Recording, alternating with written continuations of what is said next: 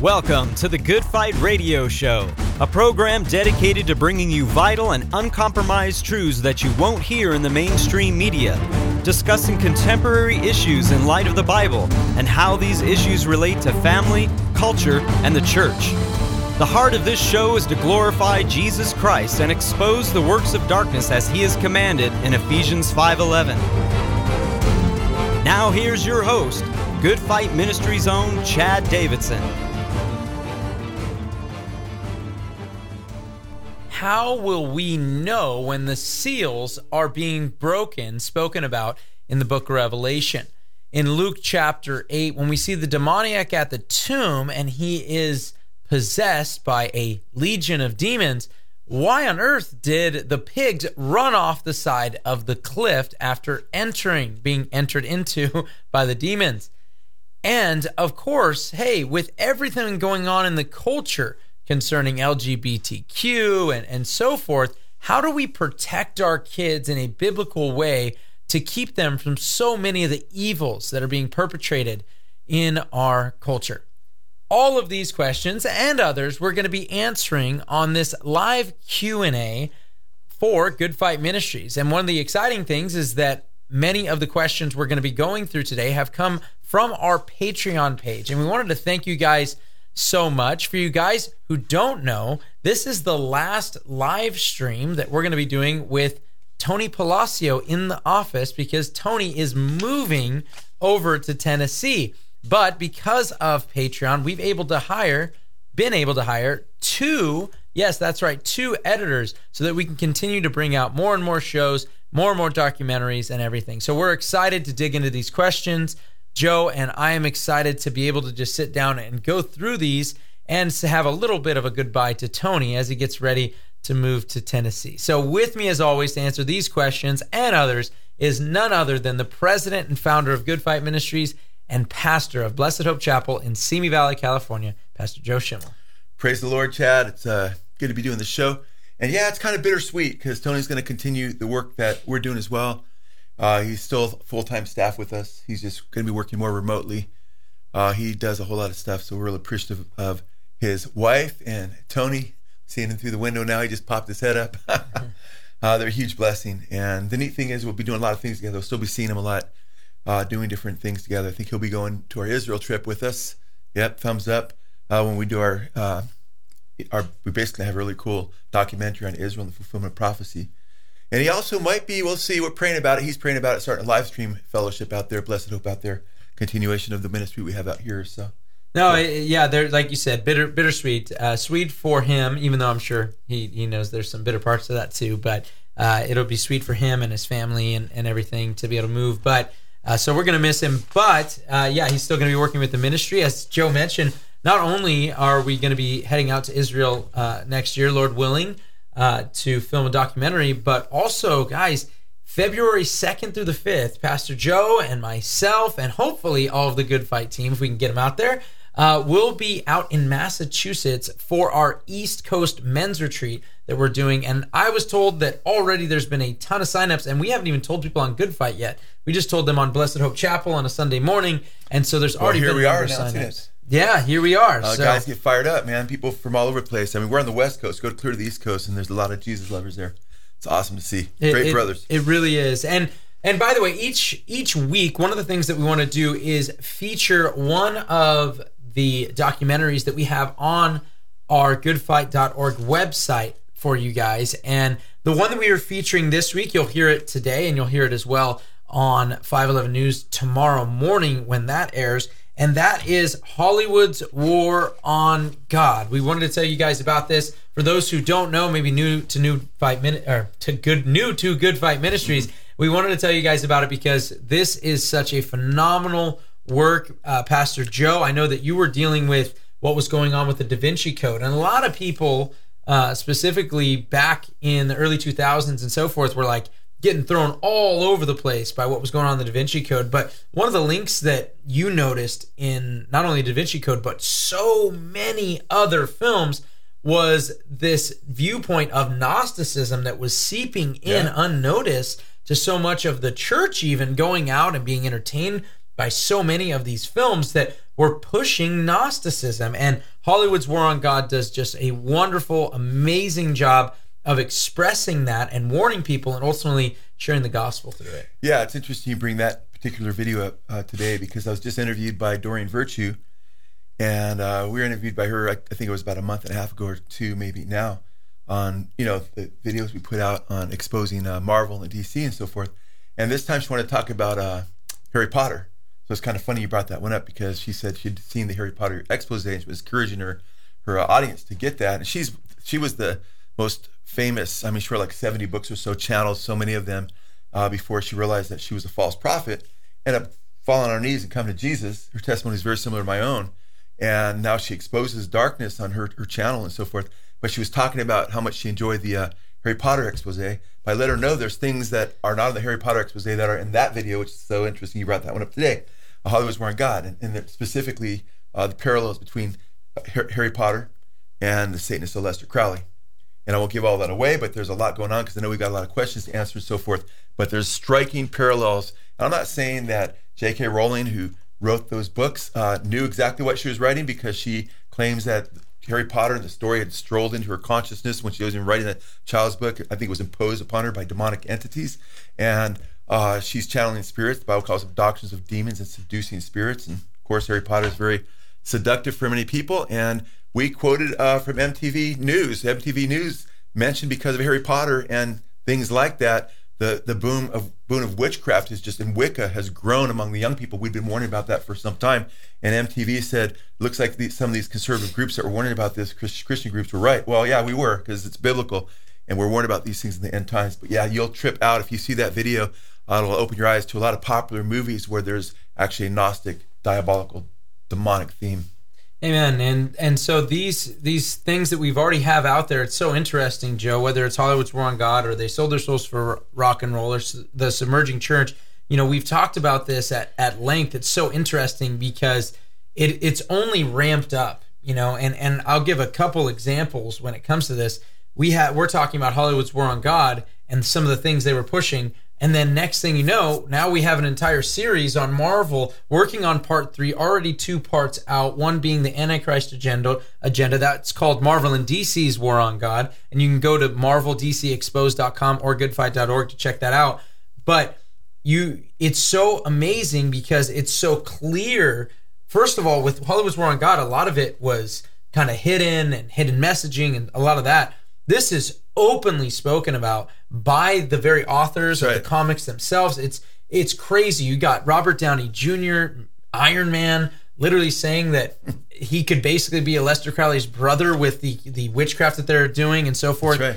And and you see that. And then when it comes to They Sold Their Souls for Rock and Roll, some of the artists out there now, like Tyler the Creator or Lil Uzi Vert or Billie Eilish, it's like, wow, it's just it's just streamlined. It, it's just it's right out there. And then with the Submerging Church, which we featured that on last week's as well. The Submerging Church, all it's done is change its name by definition to yeah. the Progressive Christian Church, and really has just become, as Brian McLaren, the heretic, Brian McLaren had, I believe, warned, it should be a warning to us, when he said that ultimately, even though people don't call themselves the emergent church anymore, that the ingredients are still in the pie. Absolutely. Or, as Jude would say, they crept in unnoticed. Trojan horse. And it, it's really, really dangerous. And so I, I really wanted to um, I wanted to, to express that, because these are crazy times that we live in, Joe, and I, I'm excited to dig into so many of these things. And I know we just had a, a long meeting with, with Tony leaving, and we were talking about projects that the Lord's put on our hearts to, to work on, and it's it, there's exciting excitement about that.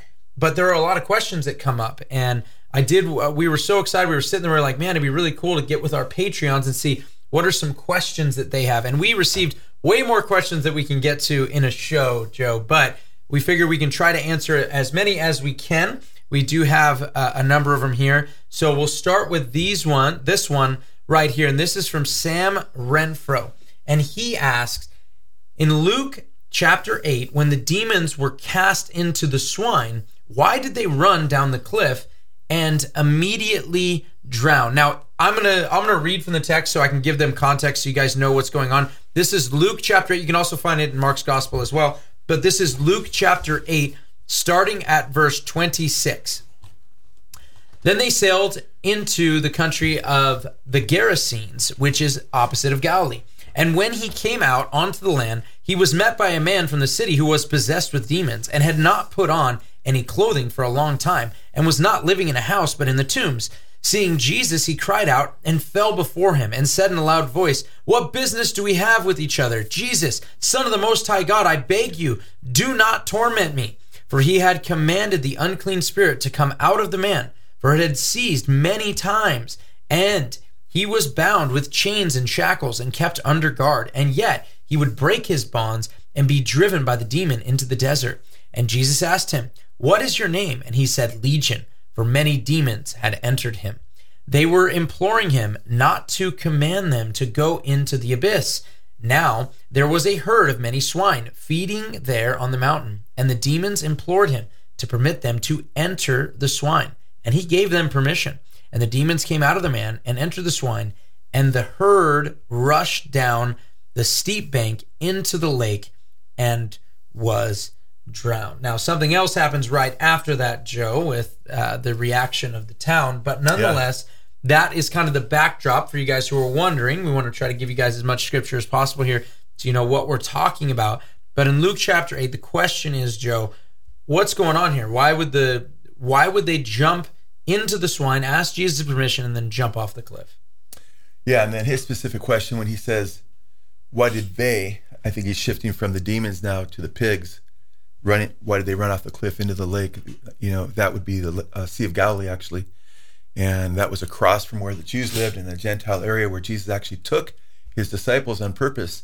I believe just like he took them into the area where Pan was worshipped and so forth to show them, uh, to teach them about the powers of darkness and how to overcome them. So I believe it was a great learning experience for them. And I believe he, I believe the reason Jesus did, and I know that wasn't the question that was asked, was asked, I believe Jesus gave that permission to demonstrate his power, not only over uh, the demonic entities and the power to deliver uh, one who had been cutting himself, because Satan comes to steal, kill, and destroy, just like the thief. Uh, and he's bent on destruction. But to show, I believe Jesus gave them permission, and I believe he knew what would happen. And it was an example of him showing how evil and diabolical the powers of evil are. And also that Satan, it's kind of comforting to know that the demonic realm, they can't really do anything without God's permission.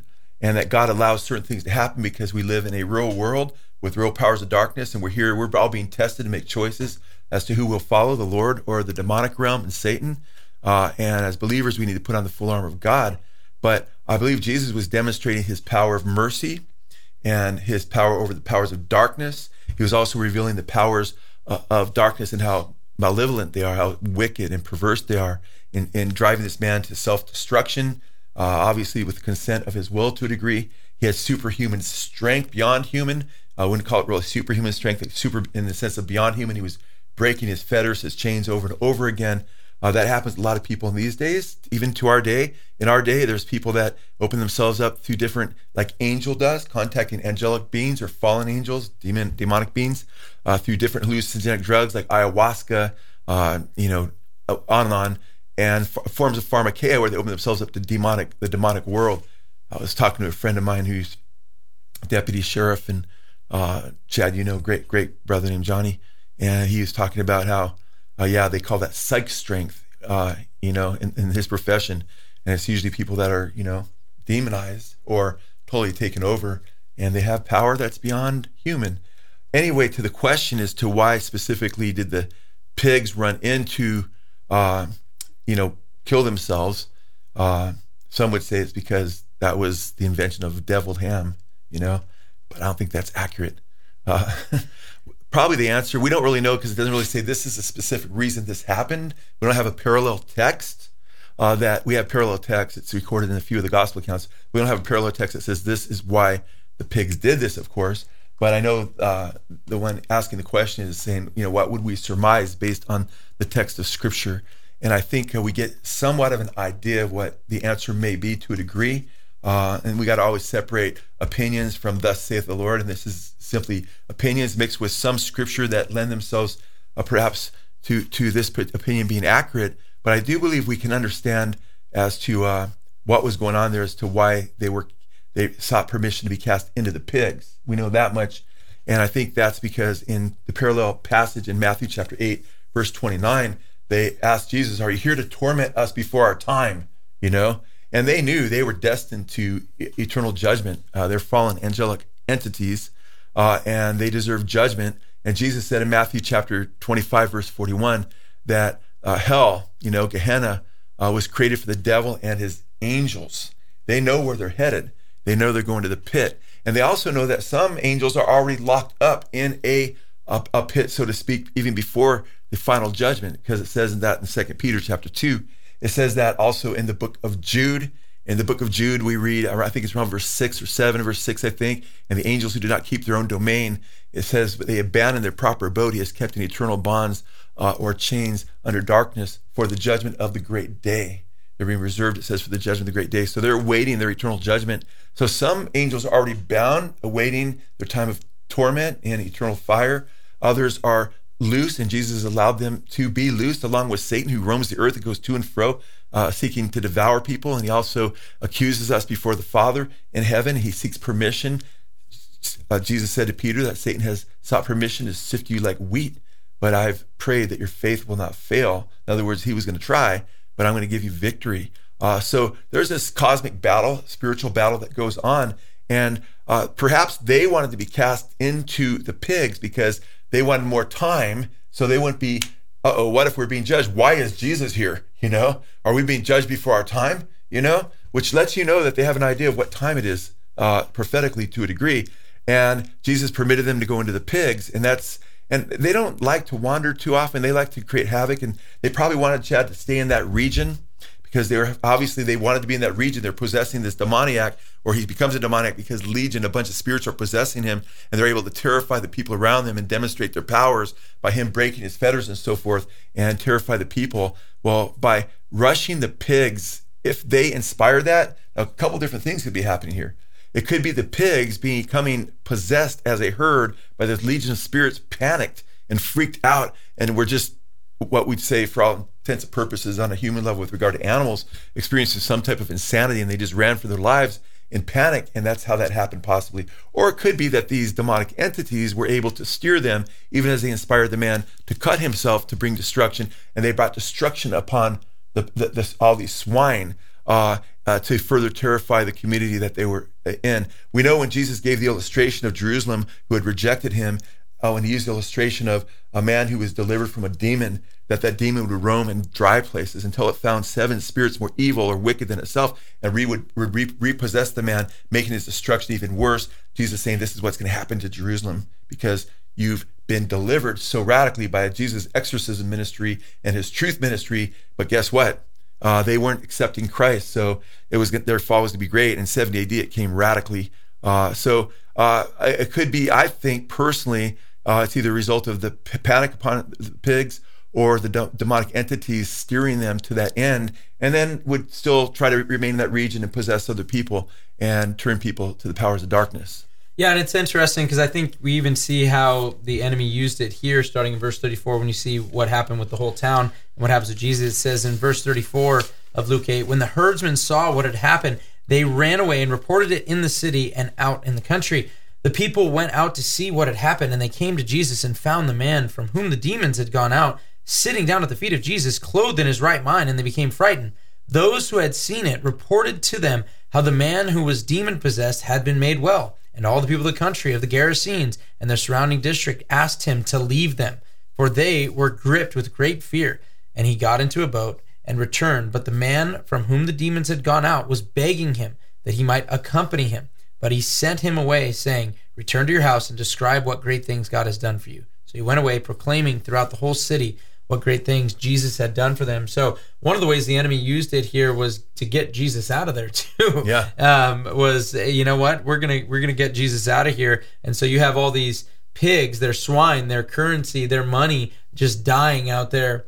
And looking at him, they're like, we got to get this guy out yeah, of here. Yeah, and there's a huge irony there, isn't there, Chad? The irony is that they're more concerned about this. There's this demoniac who is this yep. this man. Now he's in his right mind. You think the town rejoicing, praise God. But they were more into their property, and Jesus was more into the person.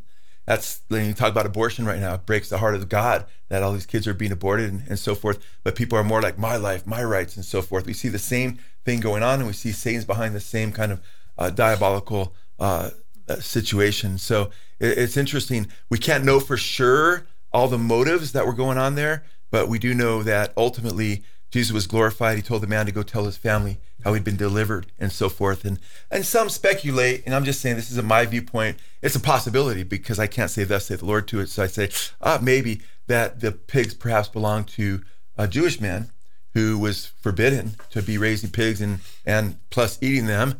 Uh, and he was a sellout and uh, re- rejecting Yahweh, and that Jesus allowed this to happen uh, to bring judgment upon his profession. That's somewhat speculative. It's a possibility. We don't know. We might find out, wow, wow, oh, it was this guy. Wow, interesting. But we don't know that for sure. But uh, we can know, as Chad said, that, uh, but I believe Jesus accomplished his mission. It wasn't like Jesus, man, I wish I could stay there. Because yeah. if he wanted to stay there, he could have. But at the same time, it was used to that end uh, in regard to the powers of darkness, maybe perhaps their motive, you know? Yeah, amen. No, without a doubt. All right, Joe. So the next one, this one is uh, a little more in, little more detailed. Uh, I guess we'll have to get into a little bit. And it's interesting, Joe, because I'm going to ask this question. And when I posted that we were going to be doing this episode, that was what we titled this one.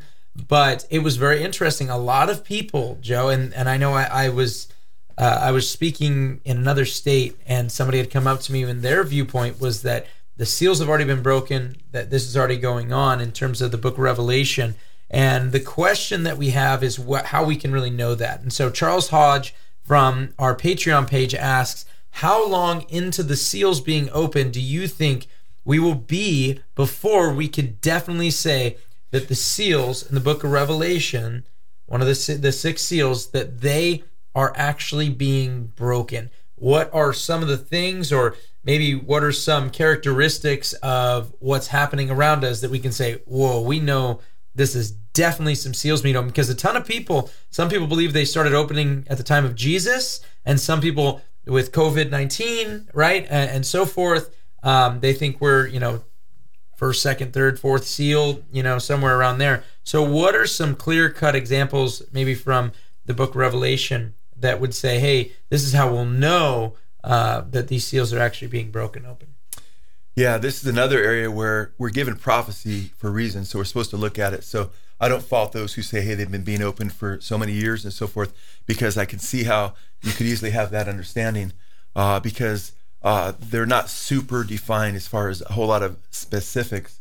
Uh, and uh, there's seven seals, and of course in Revelation five, the preceding chapter, uh, John's weeping because there's a seven-sealed scroll that no one can open in heaven or on earth or under the earth, and he's weeping, but then he's told by the angelic being or the elder uh, to stop weeping, for the Lion of the tribe of Judah has prevailed or conquered, so as to open the the the the, seal, the scrolls and pop the seals, and and then Jesus takes the scroll from the right hand of the Father and he begins to pop the seals in Revelation six, the first couple verses, and then you have you know seven seals, but it starts with the four first four seals, which is the four horsemen of the apocalypse.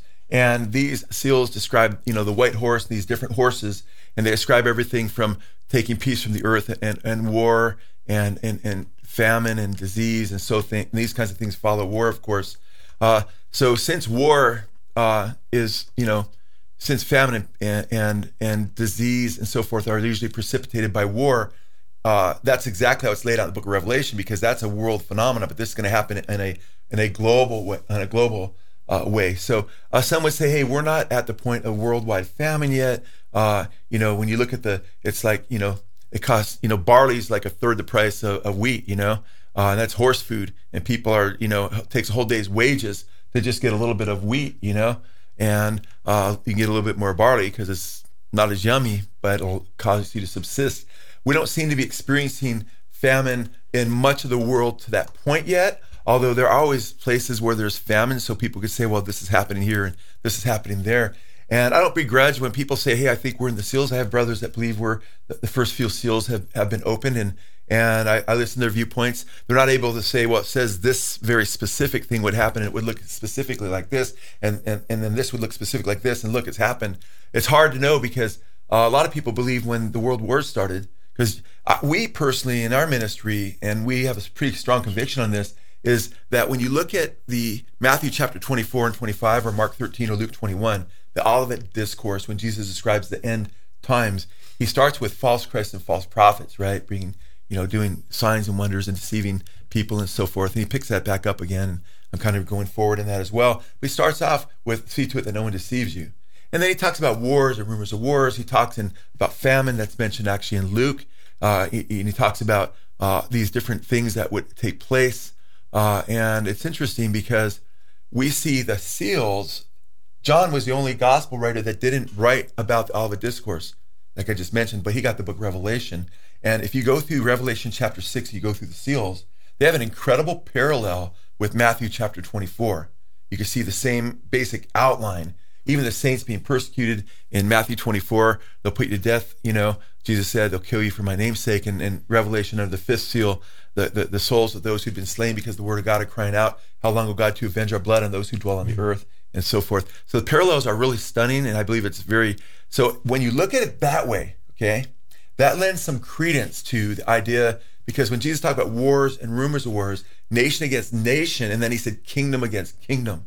Uh, some scholars understand the kingdom there to be a conglomeration of nations against other conglomerations of nations, which would be like World War One and World War Two. So some believe that the seals began to be opened at that time, uh, and then there's been famines and diseases since those times and so forth.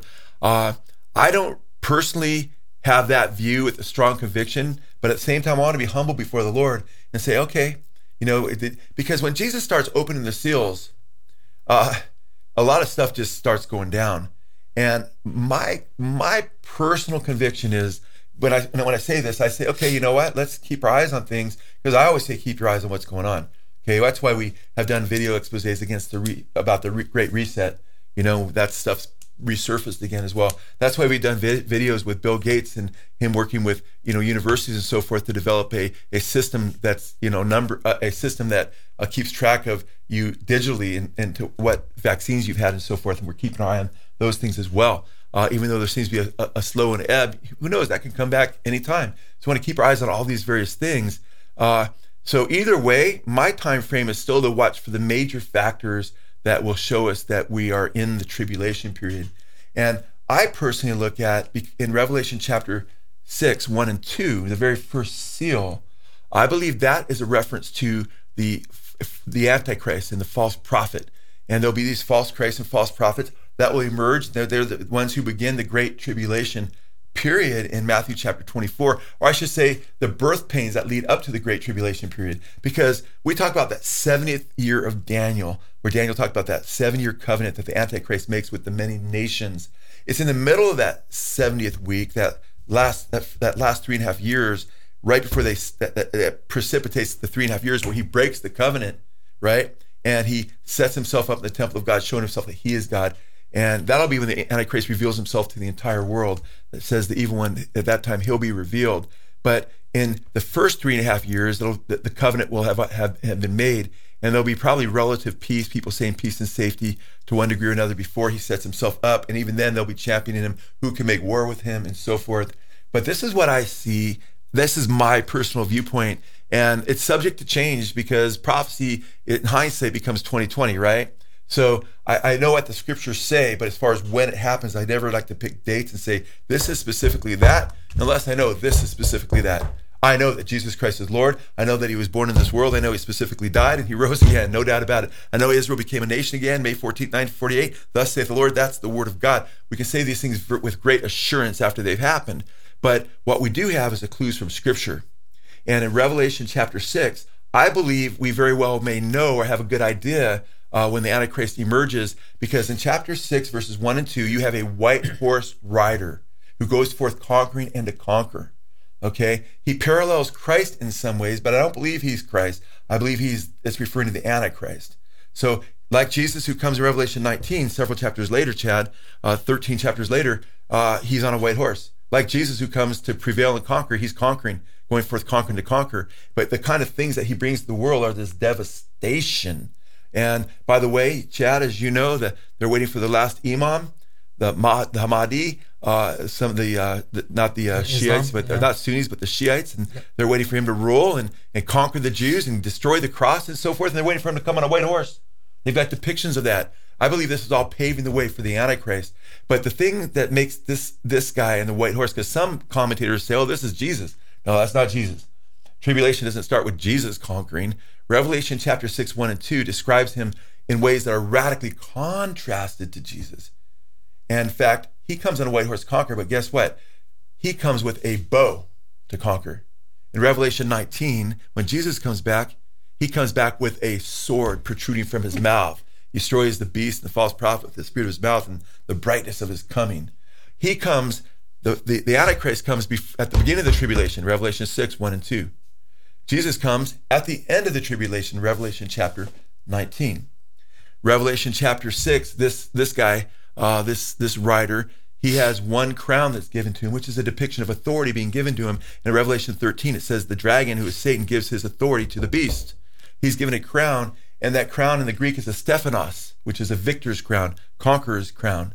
Uh, in contrast, Jesus doesn't have one crown. He has many crowns in Revelation nineteen. And his many crowns are not Stephanoses, they are diadem, diadema, which is uh, royal crowns, because he's a king of kings and lord of lords. So I personally believe, uh, and I, and by the way, I keep this in mind, I still say, okay, if these are the seals, keep your eyes open, because what do we have to be concerned about as believers? Either way, we believe the time is very late and prophecy is being fulfilled, and it very well be that we are in the birth pains. And if we if we say the birth pains are the seals, then the seals could already be being opened, right? Uh, if we're waiting for a specific seal to be a jump in the birth pain situation of the Antichrist going forth to con- conquer and to conquer, uh, what I think you'd see at that point is if there's a dictator that arises and he starts conquering nations in the name of peace, and through peace, Daniel says he'll destroy many, and the people say peace and safety, and he thinks like it seems like he's making the world good because, or at least from a lot of people's vantage point, probably not those being conquered, right? Then you got to look at that guy and say, is this the white horse rider? Uh, right now, I don't see false Christ and false prophets conquering a whole bunch of nations, so I don't put it really specifically in the category of just general false Christ and false prophets. This guy comes forth conquering nations, and that's what I'm looking for. So that's just my personal conviction that we're perhaps not there yet, but I say that uh, recognizing that this is this is not like very super specific other than some of the things I just mentioned.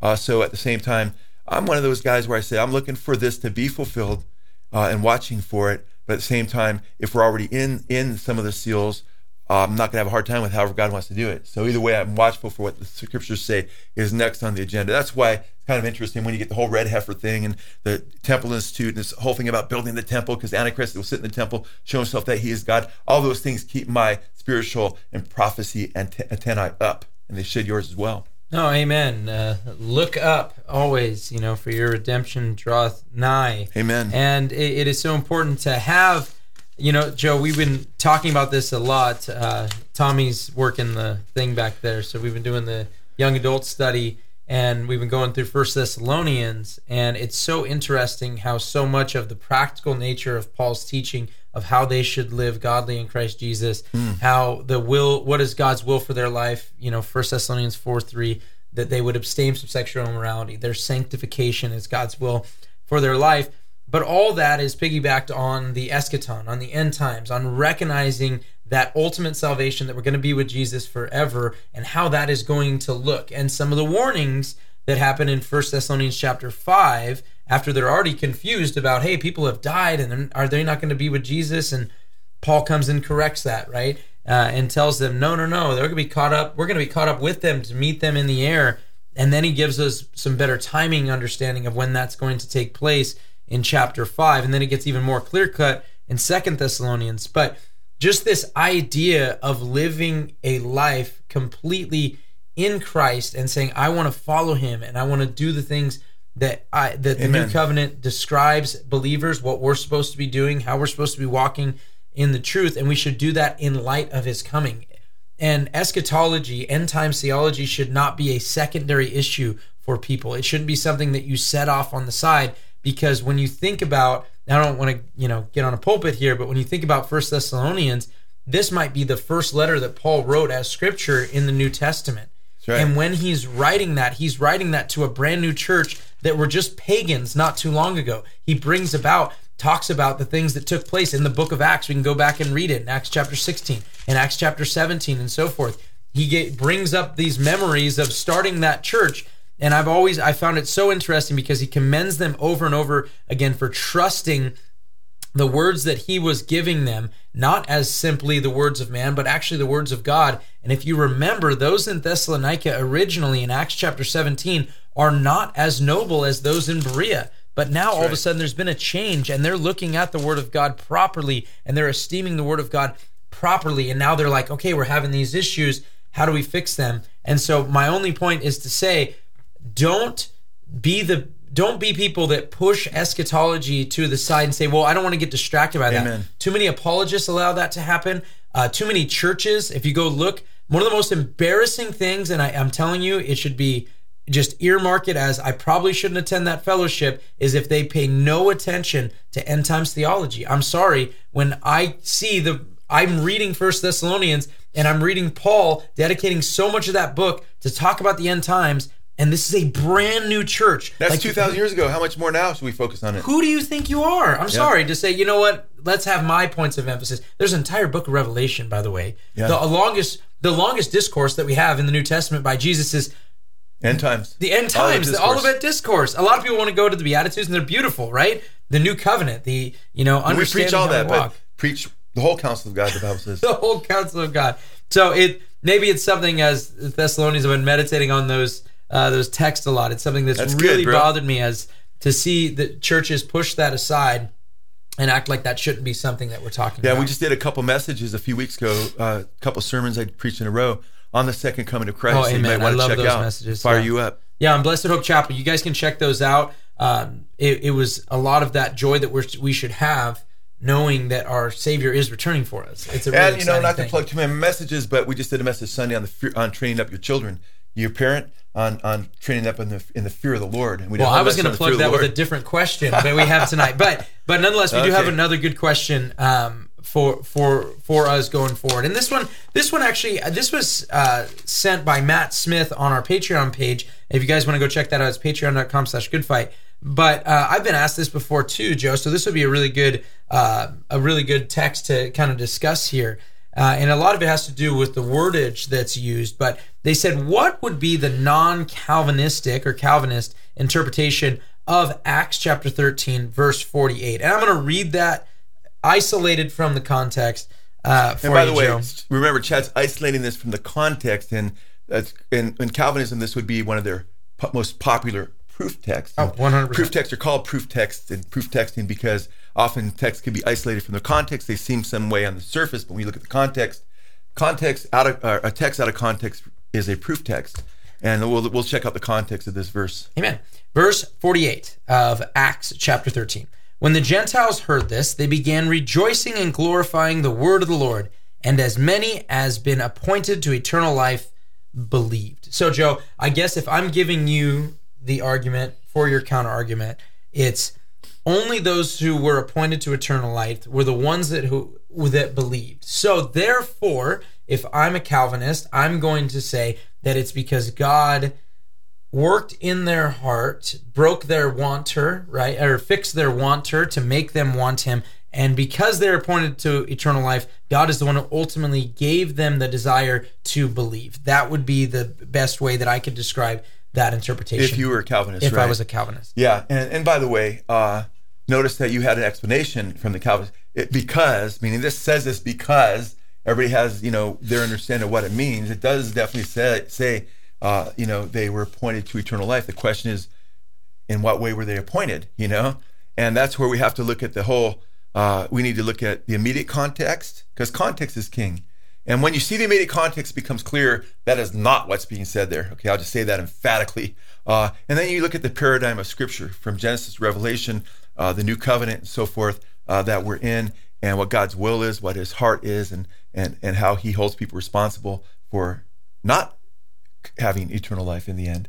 And Peter says that God doesn't will that any would perish, but that all, what? Uh, would come to repentance. Amen? And so when we look at the paradigm of Scripture, let's understand what's going on here. And I'll just give you, and it's going to make so much sense to anybody who has ears to hear, I believe, and eyes to see, is the context here is Paul is dealing with people that are accepting versus those who are rejecting his gospel declaration. And uh, and when you look at the whole paradigm of Scripture, he specifically addressing Gentiles who are called God-fearers there. Uh, they're God-fearing Gentiles who believe the gospel. And prior to them believing the gospel, they were already predisposed. Their hearts were already, they were among the synagogues with the Jews because they feared God and they wanted to know the one true God.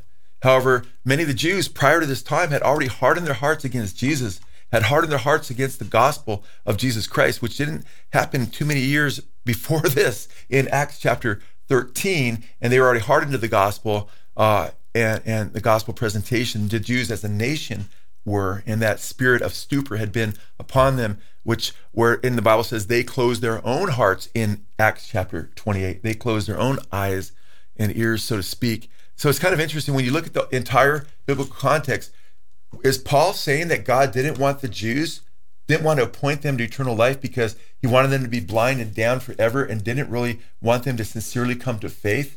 Or are they being given over to a hardened heart because of the rejection of the goodness and the grace and love of God and given a what's called in uh, theology a judicial hardening, whereby God, someone hardens their heart against the Lord and they keep rejecting the light, they become harder and harder as a result of them rejecting God's light. That same sun uh, will melt wax, but it'll harden clay, you know?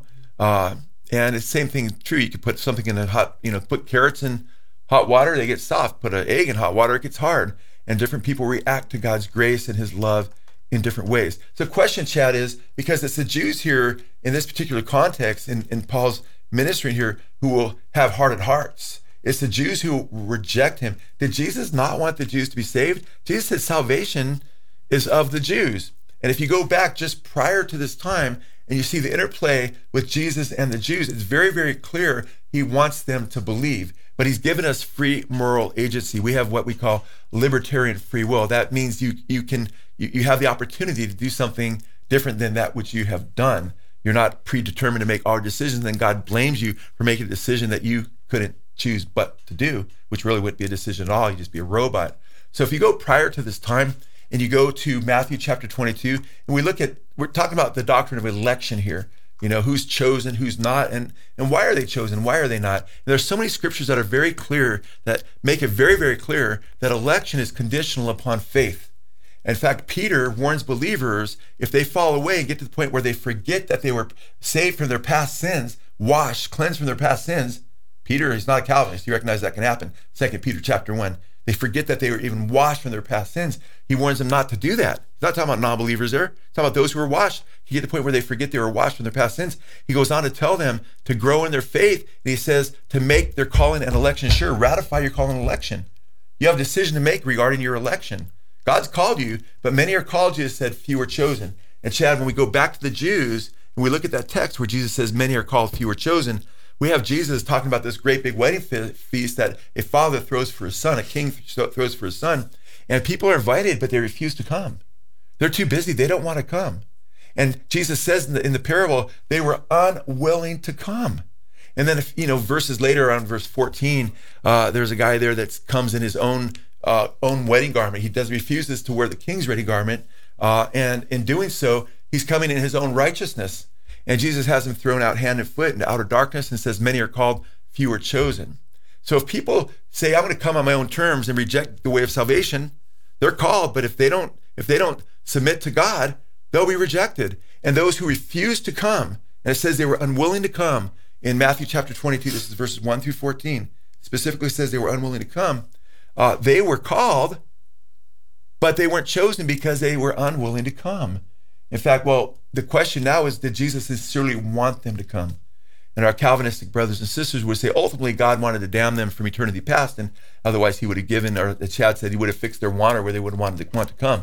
But no, the Lord wants, wills that none would perish, but that all would come to repentance. Second Peter three nine, Paul said in First Timothy two four, God wills that all would be saved and come to the knowledge of the truth.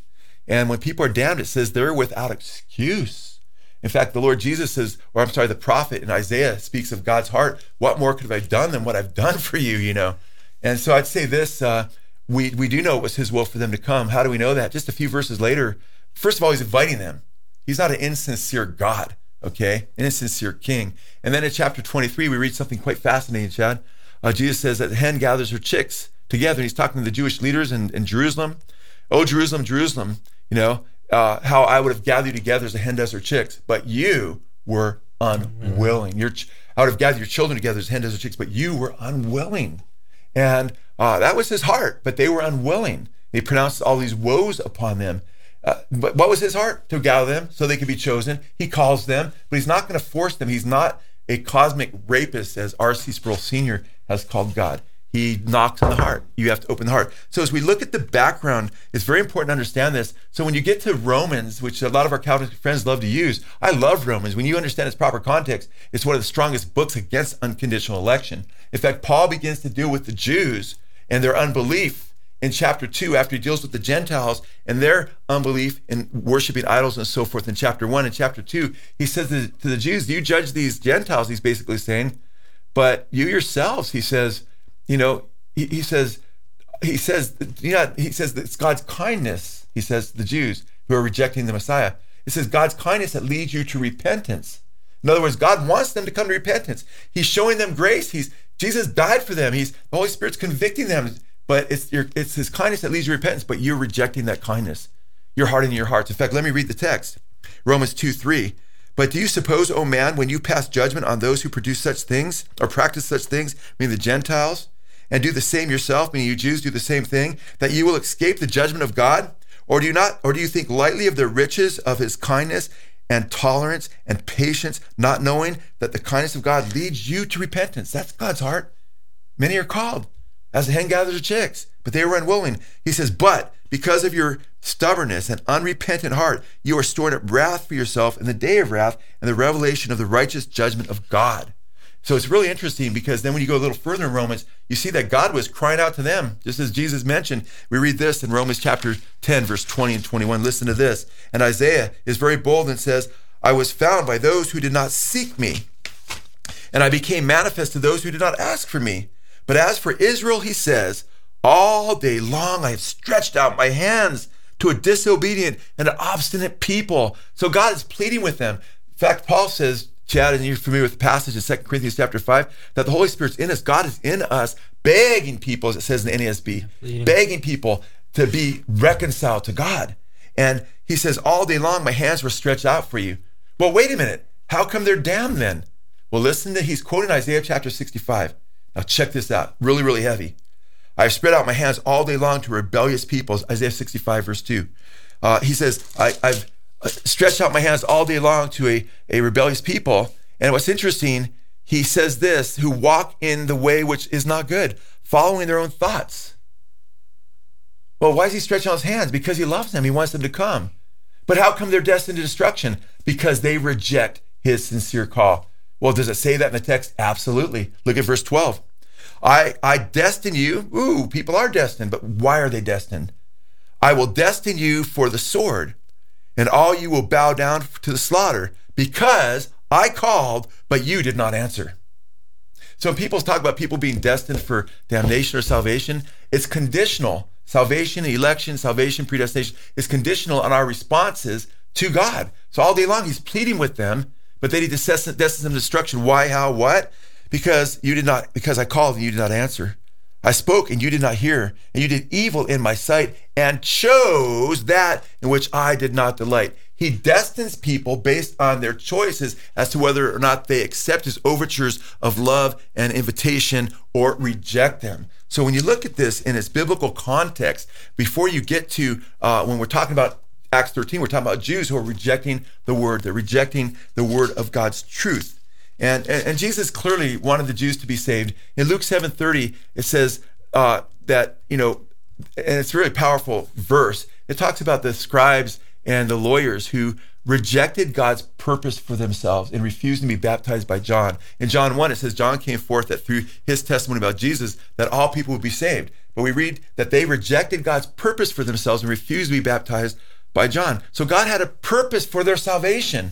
Now, if they reject him, guess what? He has an antecedent purpose as well, because ultimately he will not be thwarted. And his, his objective is whoever's will may be saved. But if you reject him, he's still going to be glorified in your in, in showing that he's a just God. So it's interesting, Chad, when you get now to Acts thirteen, and now we squeeze it into the more, we looked at the paradigm of Scripture and how God's dealing with the Jews that are not believing. And by the way, I'll give you one more, one more, a couple more verses that are just seal the deal. In John chapter five, verse thirty-four, you know, Jesus says very, very clearly to the to the Pharisees, the religious leaders, I'm saying these things to you that you may be saved. I'm saying these things that you may be saved. That's his objective. But in verses thirty-nine and forty, he says, you search the scriptures because you believe that in them you have eternal life, but you're unwilling to come to me that you might have life. That's the heart of the Father. That's the heart of Jesus. Jesus only speaks the words that the, the Father's given him. He says, I'm saying these things that you may be saved. But why aren't they saved? Because they're unwilling to come to him that they might have life. It's not because he doesn't want them to be saved, because he's an evil God in some way. No, it's because they reject his goodness and his invitation. So when you get to Acts chapter thirteen, uh, Chad, we're talking about Jews, but we're also talking about proselytes. We're talking about Gentile God-fearers who are already predisposed to want to follow the Lord. And the gospel is going from the, not just the Jews, but now it's spreading to the Gentiles. And it's interesting. Listen to what we read in Acts chapter thirteen, verse sixteen. And also read verse twenty-six. So you get the understanding of what's going on here. So Paul stood and lifted up his hand to quiet them and started speaking. Men of Israel, he said, and you God-fearing Gentiles. Listen to me, two different groups there, and God-fearing Gentiles, uh, fellow children of Abraham, and you God-fearing Gentiles. Now I'm at verse twenty-six, same thing, pretty much. Uh, fellow children of Abraham, and you God-fearing Gentiles. It is to us that the message of salvation has been sent. So the message of salvation was sent to the Jews first, and now also to the Gentiles. Then we back, we go for a little, little further down in verse thirty-eight and thirty-nine, we read, therefore, my friends, I want you to know that through Jesus, the forgiveness of sins is proclaimed to you. He wants them to be forgiven. Through him, everyone who believes is set free from every sin. That is good news, glorious news. A justification you were not able to obtain under the law of Moses. Then in verse forty, he says this, take care. Now he's warning them to make a right decision. Take care uh, that what the prophets have said does not happen to you, meaning that you aren't among those that this happens to. Look, you scoffers, wonder and perish, for I am doing, going to do something in your days that you would never believe, even if someone told you. Then now listen to what we read in some of the pertinent verses, verses forty through forty-four through forty-eight. Now we're approaching the, the verse in question, but we're getting biblical paradigm context, Genesis, Revelation, and we're also getting the context of the immediate context in the book of Acts, and specifically Acts ten and thirteen. This is in Acts, uh, I'm sorry, verses forty-four and forty-eight through forty-eight. On the next Sabbath, almost the whole city gathered to hear the word of the Lord. When the Jews saw the crowds, they were filled with jealousy. They were filled with jealousy. It says they began to contradict what Paul was saying and heaped abuse on him. Then Paul and Barnabas answered them boldly, we had to speak the word of God to you first, since you, but then he says, since you reject it. And he says, it's for salvation for you. For the forgiveness of your sins, you already said that. But since you reject it and do not consider yourselves worthy of eternal life, see, they themselves were rejecting eternal life. The onus is on them. We now turn to the Gentiles. And for this is what the Lord has commanded us. I have made you a light to the Gentiles, that you may bring salvation to the ends of the earth. When the Gentiles heard this, they were glad and honored the word of the Lord. And all who were appointed for eternal life believed. Now, the question here is, in what way were they appointed? We all agree that they were appointed to eternal life in some way. The question is, did God willy-nilly saying, I don't want one, two, three, four, you're not getting in the door. Five, six, you're in a fix. You know, seven, eight, nine, ten, eleven, you're coming to heaven. Was it random, arbitrary, uh, or was it a, did it have something to do with the response to the gospel? Well, Paul says that we're chosen in Christ before the foundation of the world in Ephesians one, and that we're predestined according to his plan, that those who would believe would be sealed, amen? So predestination isn't done in a vacuum. It's not arbitrary. It's according to his gospel plan. What's his plan? Whoever believes will be saved. Whoever rejects the gospel will be damned. And they're appointed to eternal life based on what? Based on the fact that they accepted the gospel, and they were predisposed because they were God-fearers. Prior to accepting the gospel, they truly feared God, and they truly wanted to follow him, and therefore, when the gospel was presented, they embraced it. Well, what does fearing God have to do with it? Everything.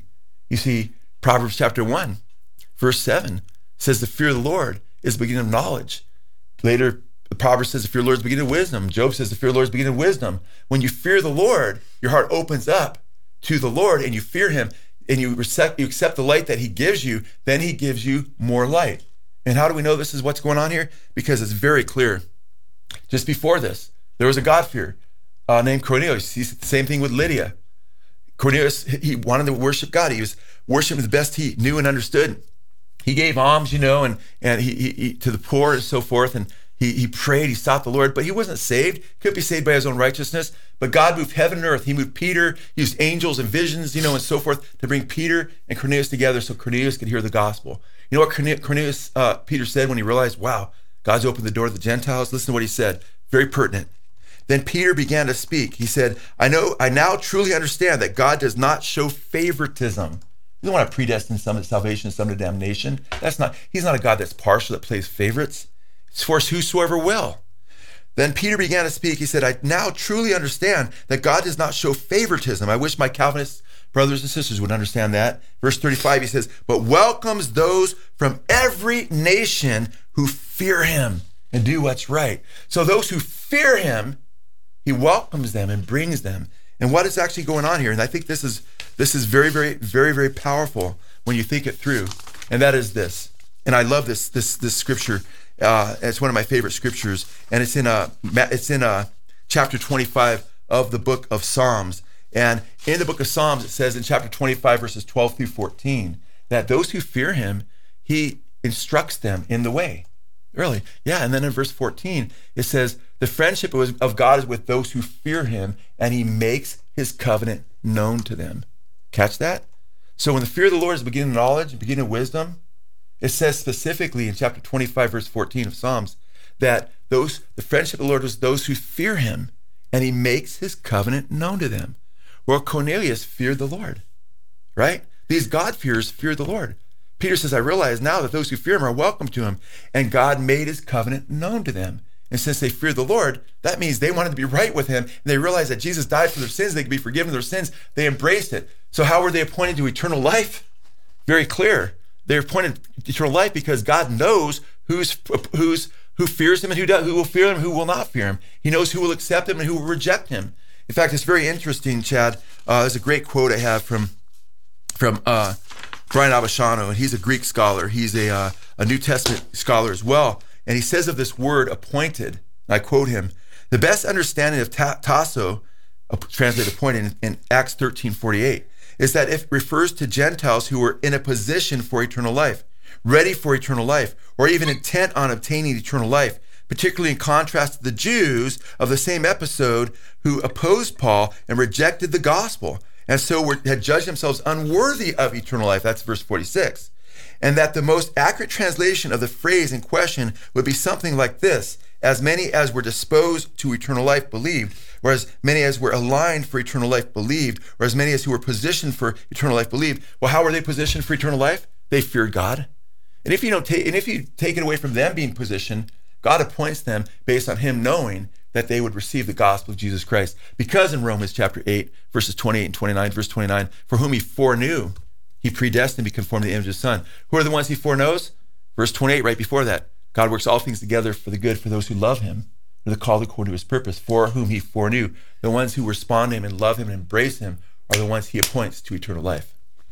Yeah, and, and guys, I feel so bad because we've only gotten to three of the questions, but uh, we're going to wrap up here. And um, we'll, I'm do another, keep, we'll, do, we'll do the rest and some others in another episode. And another episode, and we'll set up another live for you guys. And I, I do have some more questions on there, but thank you guys so much for joining us. This has been really awesome to dig into these things. These aren't easy questions to go, so you don't want to just throw out a couple of pat answers when there's other things to be said. So that's why we dig into these things. But I want to thank you guys for joining us. And if you guys want to join us on our patreon dot com slash good fight page as well and support that way, that'd be awesome. But thank you guys, and God bless you guys. Love you guys. Press on in Jesus.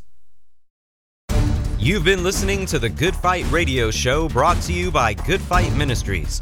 If you're blessed by this show and would like to partner with us, please consider visiting our Patreon page at patreon dot com slash goodfight. Or you can write to us at P O Box two two zero two, Simi Valley, California, nine three zero six two. Or call us toll free at one eight six six J C Truth. That's one eight six six five two eight seven eight eight four.